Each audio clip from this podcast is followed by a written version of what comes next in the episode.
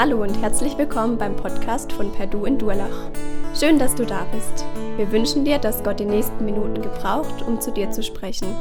Viel Freude dabei.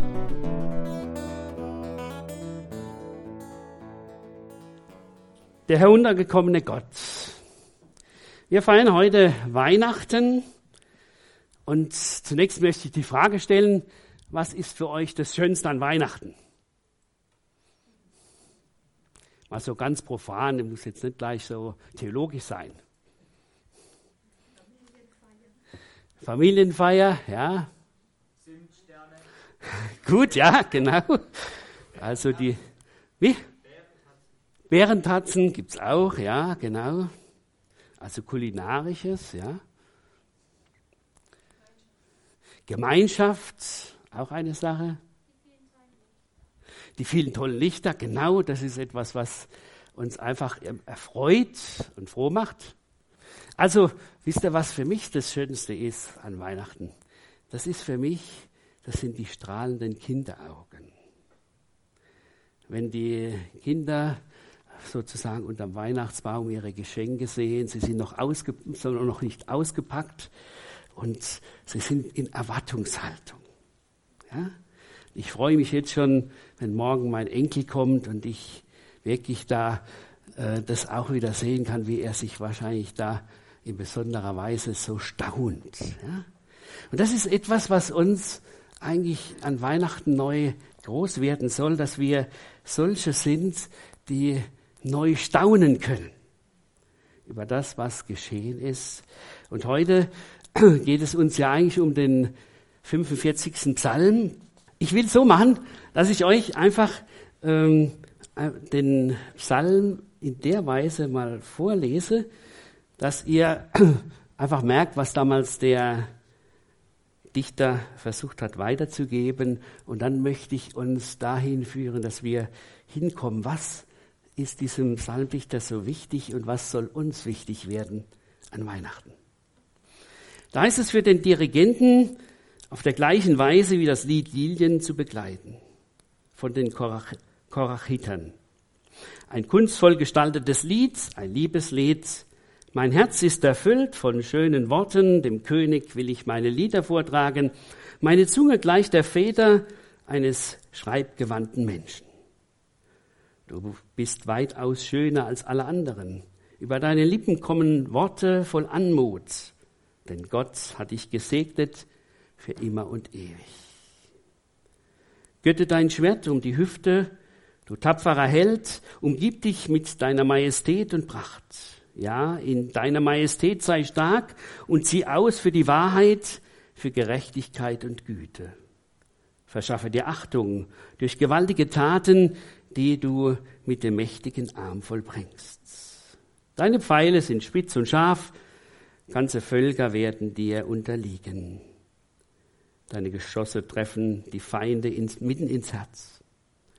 Dein Thron, göttlicher Herrscher, hat immer Bestand. Das Zepter in deiner Hand ist Zeichen für deine gerechte Herrschaft. Du liebst das Recht und alle Gottlosigkeit ist dir verhasst.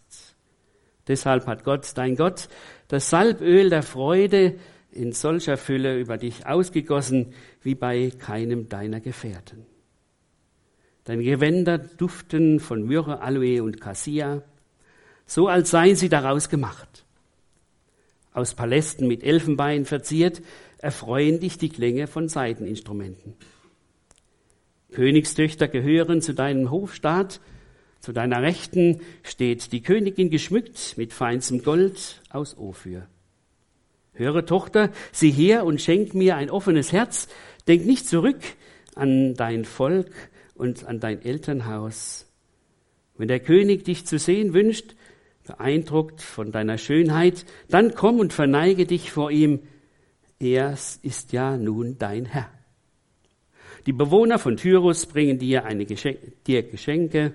Deine Gunst suchen selbst die reichen Völker. Herrlich geschmückt ist die Königstochter in ihren Gemächern, bereit mit Gold durchwirkt ist ihr Kleid. In Gewändern mit bunten Stichereien wird sie zum König geleitet. Brautjüpfern sind ihr Gefolge, auch ihre Gefährtinnen werden dich den König, werden vor dich den König geführt. Freude und Jubel begleiten den Hochzeitszug. So ziehen sie ein in den Palast des Königs. An der Stelle deiner Väter, o König, werden deine Söhne treten. Auf der ganzen Erde wirst du sie zu Herrschern einsetzen. Deinen Namen will ich allen Generationen bekannt machen. Darum werden die Völker dich preisen und für immer und ewig. Wie gesagt, warum dieser Psalm an Weihnachten? Es ist ein Psalm, der ein messianischer Psalm ist, deshalb, weil er uns auch gerade im Neuen Testament zitiert wird, im Hebräerbrief, Hebräer 1, Vers 8 und 9, wird dies, das Zentrum dieses Psalms uns vor Augen gestellt. Zum Sohn hat Gott gesagt, dein Thron, o oh Gott, hat für immer Bestand. Gerechtigkeit ist das Kennzeichen deiner Herrschaft. Du liebst das Recht, alles Unrecht ist dir verhasst. Deshalb, o oh Gott, hat dein Gott das Salböl der Freude über dich ausgegossen und dich damit über alle deine Freunde gestellt.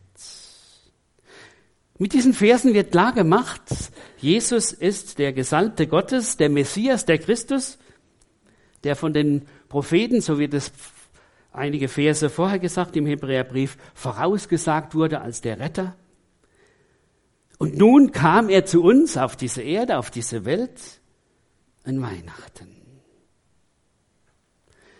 Und dieser König, dieser Retter, ist nicht nur der, wie wir meistens so kennen, der zur Rechten Gottes sitzt, sondern hier wird gesagt, er hat selbst einen Thron und er ist der, der die gerechte Herrschaft aufführen wird und einmal auf Erden antreten wird.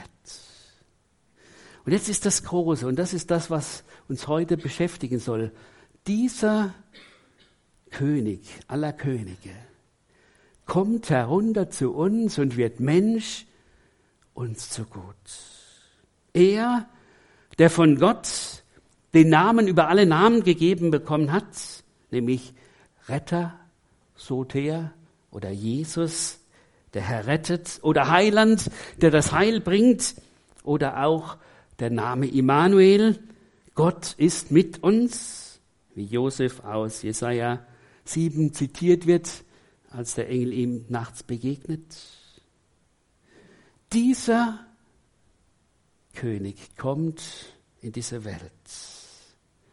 Sozusagen, er kommt als Baby in einem Unterstand für Tiere zur Welt. Er hat nicht einmal eine Bleibe in der Pension bekommen. Der, so heißt es auch im Hebräerbrief, der bisher über alle Engel erhaben war, wird einer, der jetzt sich von den Engeln ankündigen lässt.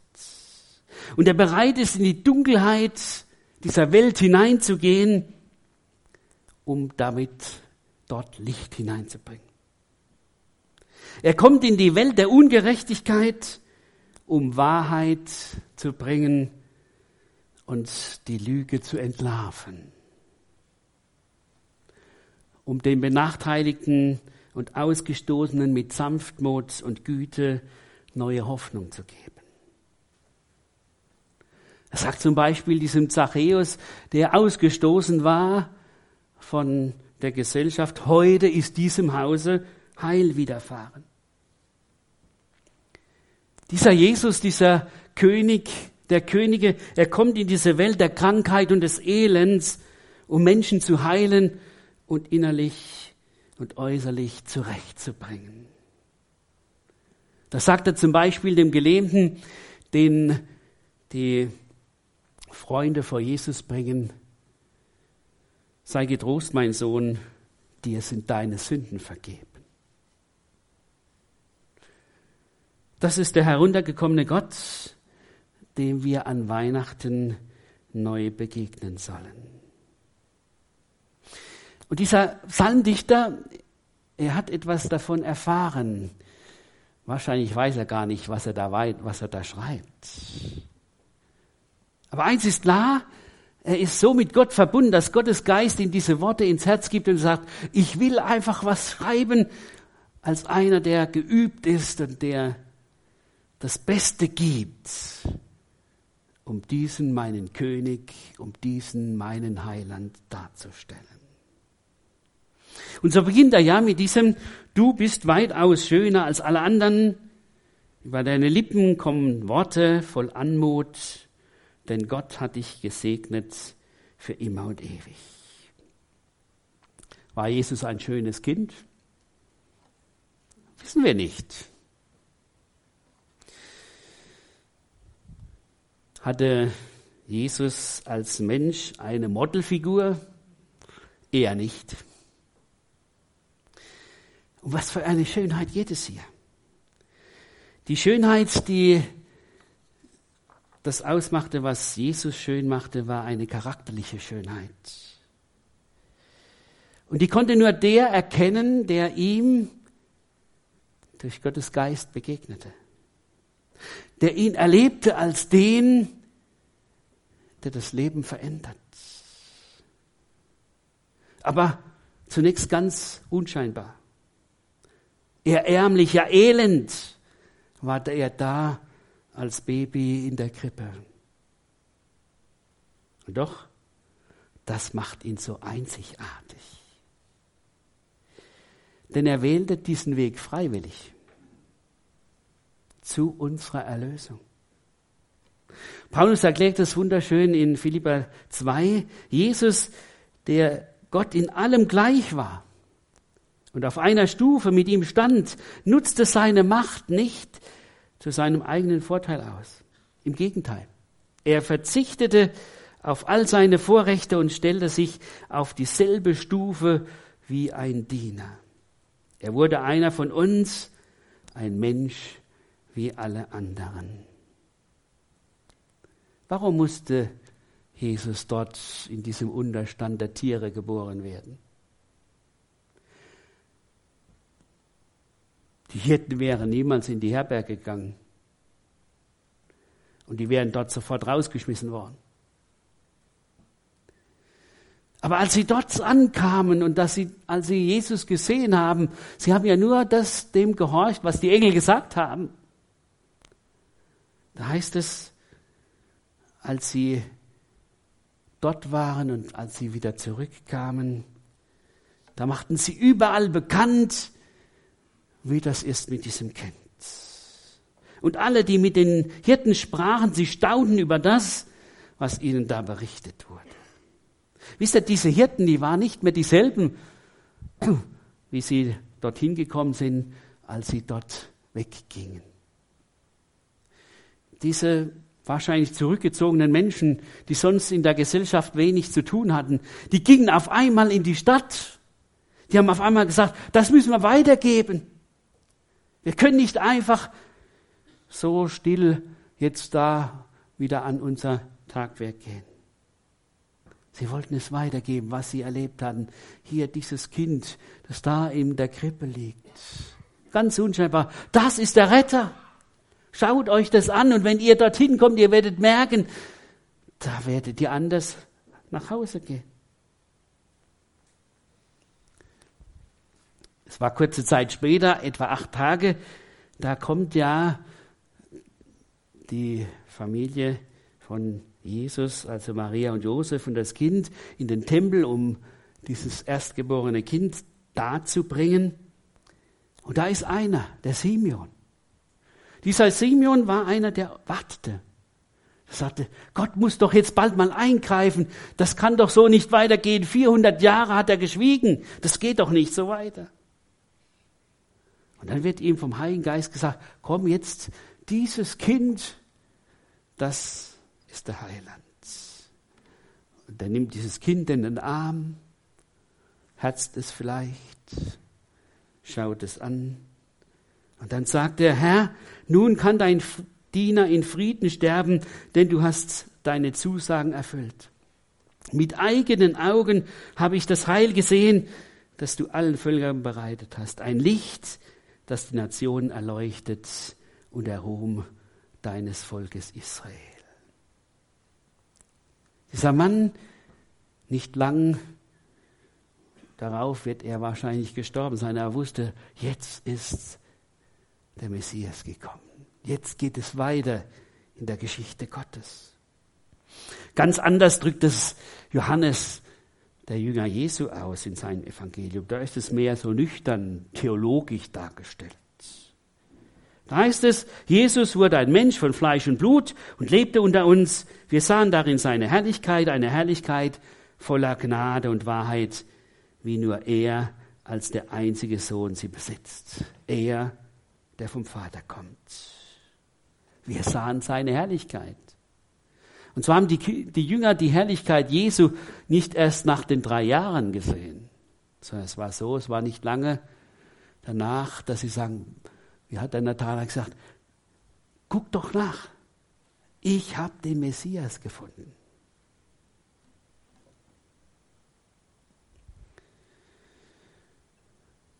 Das ist die Schönheit Jesu. Unscheinbar und doch für die, die sich darauf einlassen, der Schönste unter allen Menschen. Und dann kommt das andere. Das heißt, er hatte wunderbare Worte. Er hatte die Worte für die Menschen so, dass sie merkten, da ist einer, der versteht uns. Das war noch nicht an Weihnachten. Da konnte er noch nicht reden. Also da gibt es natürlich so tolle ähm, Legenden, wo es dann heißt, dass Jesus schon gesprochen hat als Kind und so weiter. Ich glaube nicht. Jesus war ganz normales, ein Kind, was sich entwickelt hat, wie andere auch. Aber als Jesus dann öffentlich auftrat, dann merkte man eines. Dieser Mann, er begegnet den Menschen mit tröstenden, zurechtbringenden Worten. Warum? Jesus sah in das Innerste der Menschen. Er sah hinter die Fassade. Er wusste, was los war. Und er deckte mit den passenden Worten auf. Er konnte die Menschen treffen mit seinen Worten. Er deckte wohl Missstände auf, aber er stellte Menschen nicht bloß. Das war der Unterschied zwischen ihm und den Pharisäern zum Beispiel. Wie gesagt, da sagt er diesem Gelebten, dir sind deine Sünden vergeben.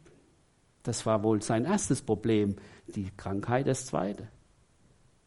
Oder da sagt er dieser Frau, die ihn angerührt hat und die dann zitternd kommt und das bekennt, sei getrost, meine Tochter, dein Glaube hat dir geholfen, geh hin mit Frieden. Und diese Frau konnte endlich ein normales Leben führen. Oder diese Frau, die man die Ehebruch begangen hatte und die man vor Jesus brachte, um eigentlich herauszufinden, ob er gesetzeskonform ist. Das war nämlich eigentlich der Hintergrund. Und nachdem alle Ankläger sich verzogen hatten, weil Jesus gefragt hatte und gesagt hat, wer ohne Sünde ist, der werfe den ersten Stein, dann fragte diese Frau, haben sie dich nicht verdammt? Sagt sie, nein so verdamme ich dich auch nicht. Geh hin und sündige fort nicht mehr. Er gibt dieser Frau die Möglichkeit zum Neuanfang. So ist unser Jesus. Können wir auch so schwärmen von Jesus? Wie damals dieser Psalmdichter, der eigentlich ihn gar nicht kannte. Ist mir das bewusst, dass Jesus in die Welt gekommen ist, um mir zu begegnen, in meinen Sorgen, um mir einen Ausweg zu zeigen. In meine Dunkelheit hinein, um sie zu erhellen mit seinem Licht. In meine schwere Gedanken und Ängste hinein, um mir da herauszuhelfen, mir einen neuen Blick zu schenken, mich zu erquicken. In mein Versagen, um mir einen Neuanfang zu ermöglichen in meiner Krankheit, um mir dabei zu stehen, damit ich sie ertragen kann, oder aber auch wunderbar einzugreifen zu einer Heilung, der mir begegnet in meinen inneren Kämpfen, damit ich Sieg, seinen Sieg in Anspruch nehmen kann über Sünde und Egoismus. Man könnte zusammenfassend sagen, das, was die Worte Jesu waren, waren diese, wie es in Matthäus 11 heißt, kommt her zu mir, die ihr geplagt und mit Lasten beschwert seid. Bei mir erholt ihr euch und erstellt euch mir und lernt von mir. Denn ich bin gütig und von Herzen zum Dienen bereit. Dann kommt Ruhe in euer Leben. Denn mein Joch trägt sich gut und meine Last ist leicht der heruntergekommene Gott. Wer ihn erkennt, der kann sich freuen, der kann danken, der anbeten. Und dann kommt der nächste Abschnitt dieses Psalms, der uns zu dieser zentralen Aussage führt, die dann auch im Hebräerbrief gezeigt wird. Ich will da gar nicht so groß eingehen.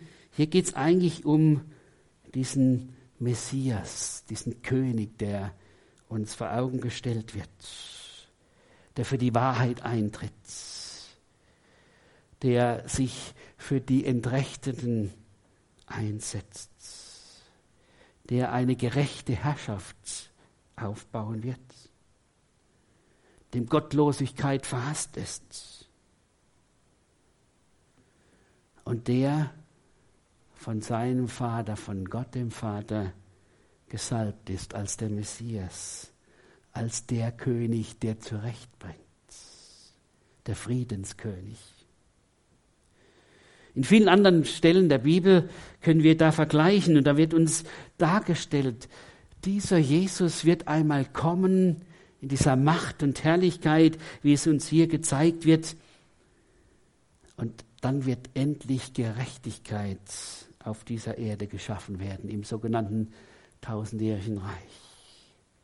Das, was wir Menschen, und wenn wir uns noch so bemühen, nicht fertig bekommen, das bekommt er hin. Und er wird einmal eine gerechte Herrschaft aufrichten.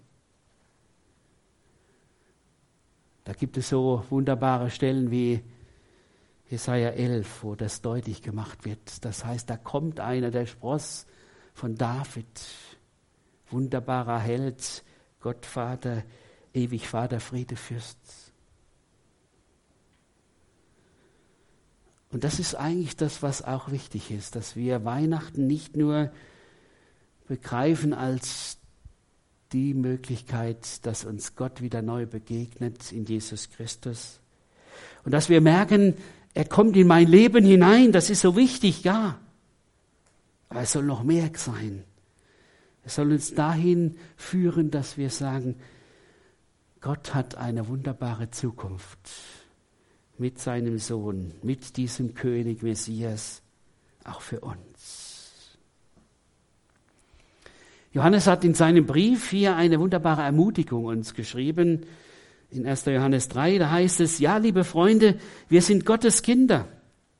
Wir sind es heute und hier. Aber das ist erst der Anfang.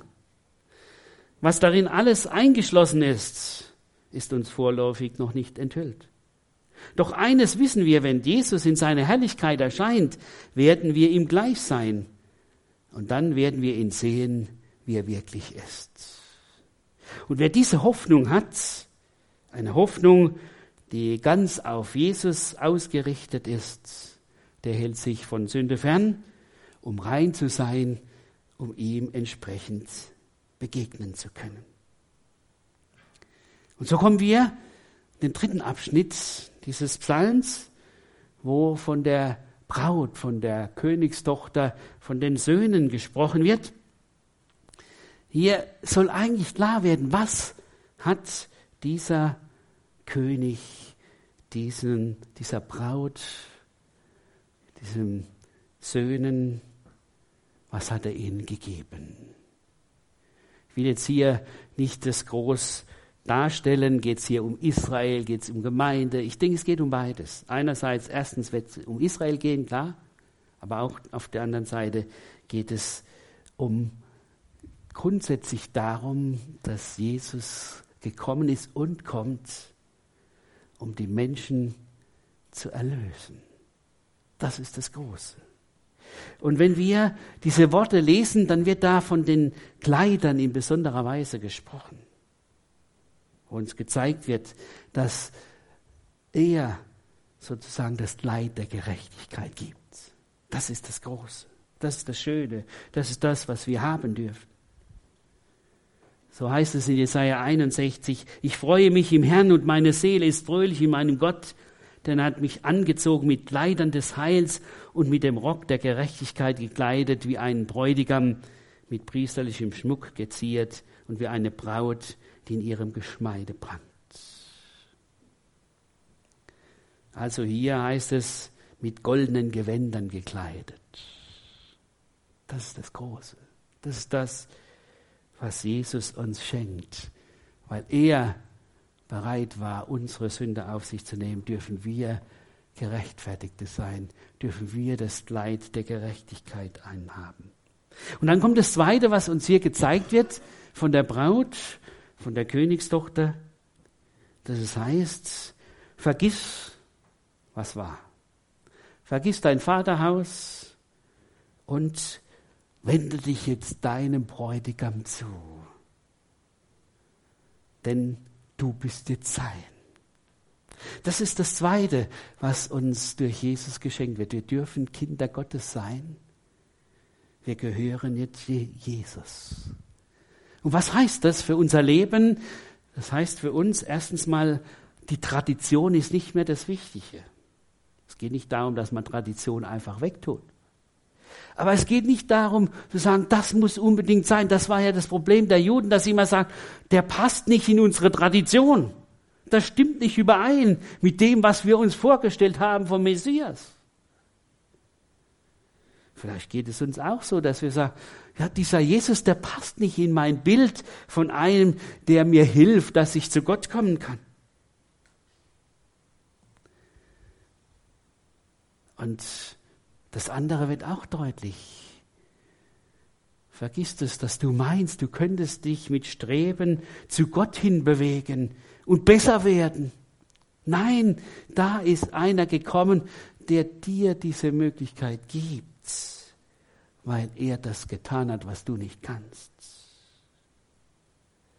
Und deshalb der Aufruf, stell dich Jesus zur Verfügung, das führt zur rechten Freude. Das will er in unser Leben hineinbringen. Das ist das Kind in der Krippe, der Mann am Kreuz, der Auferstandene. Er sagt, werde mein. Und du erlebst, wie ich dich durchs Leben führe und wie ich dir eine wunderbare Zukunft voraussage und du wissen darfst, ich bin einer, der immer da ist. Ich bin einer, der alles überwunden hat. Ich bin der, der dich ausstattet für die Ewigkeit. Petrus macht es so schön in seinem ersten Brief deutlich, dass er sagt, wir sind von neuem geboren und haben jetzt eine sichere Hoffnung. Die Aussicht auf ein unvergängliches und makelloses Erbe, das nie seinen Wert verlieren wird. Bisher habt ihr Jesus nicht mit eigenen Augen gesehen und trotzdem liebt ihr ihn. Ihr vertraut ihm, auch wenn ihr ihn vorläufig noch nicht sehen könnt. Daher erfüllt euch jetzt schon eine überwältigende, jubelnde Freude, eine Freude, die die künftige Herrlichkeit widerspiegelt. Denn ihr wisst, dass ihr das Ziel eures Glaubens erreichen werdet, eure endgültige Rettung. Das ist eigentlich das Ziel. Jesus kam in diese Welt, wurde Kind, einer von uns, um uns zu diesem Ziel zu bringen endgültige Errettung, endgültige Gemeinschaft mit unserem Gott, der uns so lieb hat, dass er alles gegeben hat, sein Liebstes gegeben hat, seinen Sohn, dass wir Leben haben sollen. Was wollen wir daraus lernen? Jesus, obwohl er Messias König ist, ist Mensch geworden, um uns Menschen zurück zum Vater zu bringen. Und deshalb war er bereit, in dieser Unterstelle der Tiere geboren zu werden, damit die Niedrigsten, diese Hirten, ihn erleben konnten als den, der der Erlöser ist. Ein zweites, Jesus will uns, jedem Einzelnen von uns neu begegnen und sagen, ich komme in deine Situation hinein, egal was jetzt gerade ist, egal was dich jetzt vielleicht beschäftigt und wo du sagst, wie soll das werden? Und es ist ja leider immer wieder so, dass das Weihnachtsfest nicht immer nur das Fest der Freude ist. Jesus kommt in deine Situation hinein. Das darfst du mitnehmen. Das sollst du mitnehmen aus diesem Gottesdienst heute. Und das Dritte, Jesus gibt uns eine herrliche Aussicht auf die Zukunft. Und weil wir diese herrliche Aussicht haben, deshalb wollen wir jetzt schon in seiner Nähe sein. Darum geht es. Das will der Herr. Er will uns dahin führen, dass wir jetzt schon in seiner Nähe sind und dass wir dieses erleben, wie er uns durchträgt, wie er uns führt, wie er uns leitet und wie wirklich Weihnachten auch in unserem Herzen wird. Nämlich dieses Licht hineinkommt in die Dunkelheit, um es zu erleuchten, um uns zu zeigen, ja, Gott ist heruntergekommen, um uns neu zu begegnen, um uns zu sich zurückzuholen. Amen.